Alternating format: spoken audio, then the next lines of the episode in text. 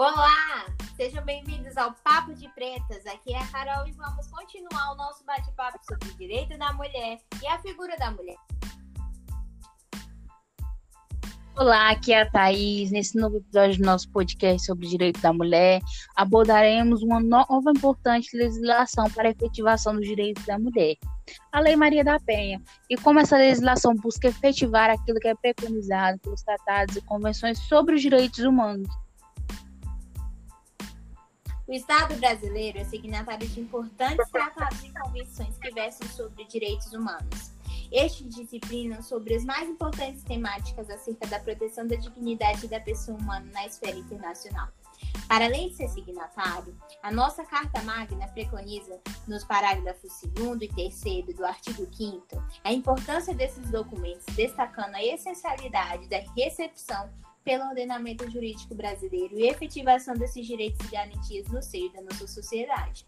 A Constituição Federal de 1998 é um marco da organização da uma sociedade igualitária no Brasil. E como vitória, a mulher passou a ser um ser sujeito de direitos no texto constitucional. Em relação aos tratados e convenções internacionais de direitos humanos a quais o Brasil é signatário, se faz importante citar duas principais convenções. A Convenção sobre a Eliminação de Todas as Formas de Discriminação contra a Mulher, que foi adotada em 1939 pela Assembleia Geral da, da Organização das Nações Unidas, ratificada pelo Brasil em 1984, e a Convenção Interamericana para Prevenir, Punir e Erradicar a Violência contra a Mulher, também chamada de Convenção Belém do Pará de 1994. Essa convenção foi ratificada pelo Brasil em 1995 e promulgada em 1996. A também chamada Convenção de Belém do Pará, em seu artigo 12, dispõe que qualquer pessoa ou grupo de pessoas ou entidade não governamental legalmente reconhecida em um ou mais Estados-membros da organização pode apresentar à Comissão Interna Interamericana de Direitos Humanos petições que contenham denúncias ou queixas de violação ao artigo 7 da presente Convenção do Estado parte. E a Comissão para a apresentação e consideração de petições estipuladas na Convenção Americana sobre Direitos Humanos e no Estatuto e Regulamento da Comissão Interamericana de Direitos Humanos. Com amparo no artigo 12 desta convenção, a senhora Maria da Penha Fernandes, Maia Fernandes, pôde recorrer à Comissão Interamericana de Direitos Humanos e apresentar denúncia de violação ao seu direito em desfavor do Estado brasileiro. Na denúncia peticionada, foi dado destaque ao fato de o caso da Maria da Penha não ser um caso isolado e sobre a recorrência padrão de impunidade pelo Estado brasileiro nos casos de violência doméstica contra a mulher, além da recorrência das denúncias não virarem processos criminais.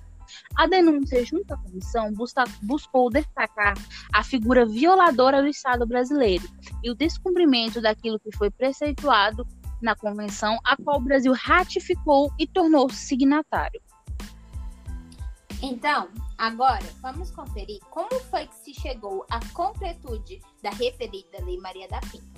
Ao finalizar o processo, o Comitê Interamericano apresentou um documento contendo recomendações ao Brasil.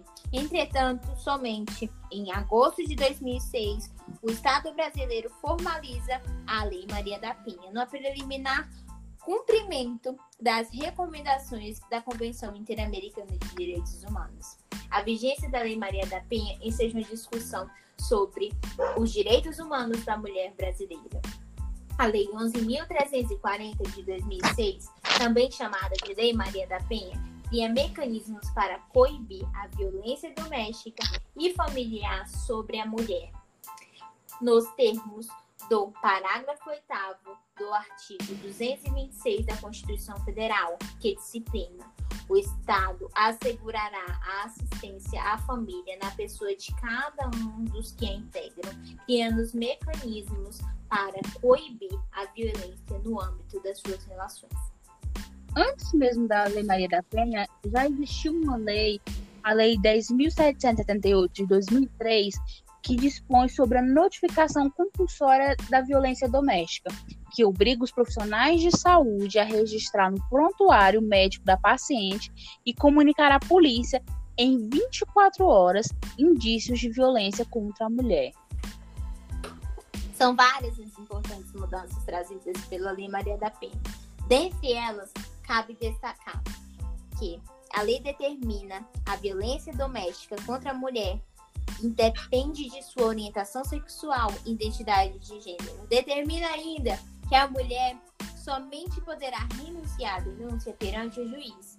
Ficam proibidas as penas pecuniárias, sejam elas pagamento de multa ou cestas básicas, traz como inovação a possibilidade de o juiz decretar a prisão preventiva quando houver riscos à integridade física ou psicológica da mulher, altera a lei de execuções penais para permitir ao juiz que determine o comparecimento obrigatório do agressor a programas de recuperação e reeducação, caso a violência doméstica seja cometida contra a mulher com deficiência, a pena será aumentada em um terço.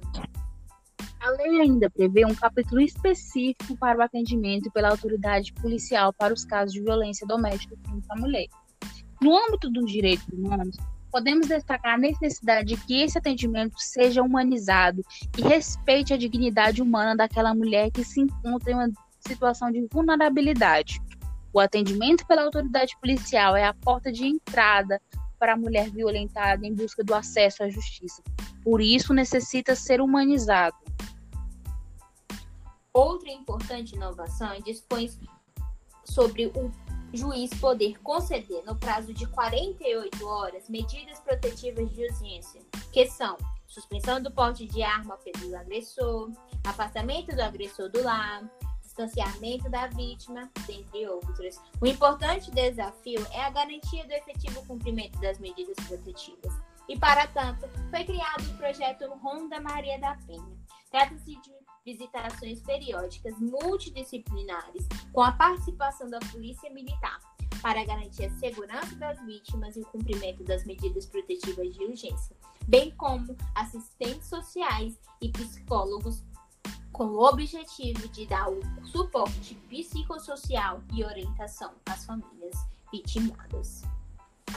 O Fórum Brasileiro de Segurança Pública destaca ainda que os casos de feminicídios cresceram cerca de 22,2% entre março e abril deste ano, em 12 estados do país, comparados ao mesmo período do ano passado.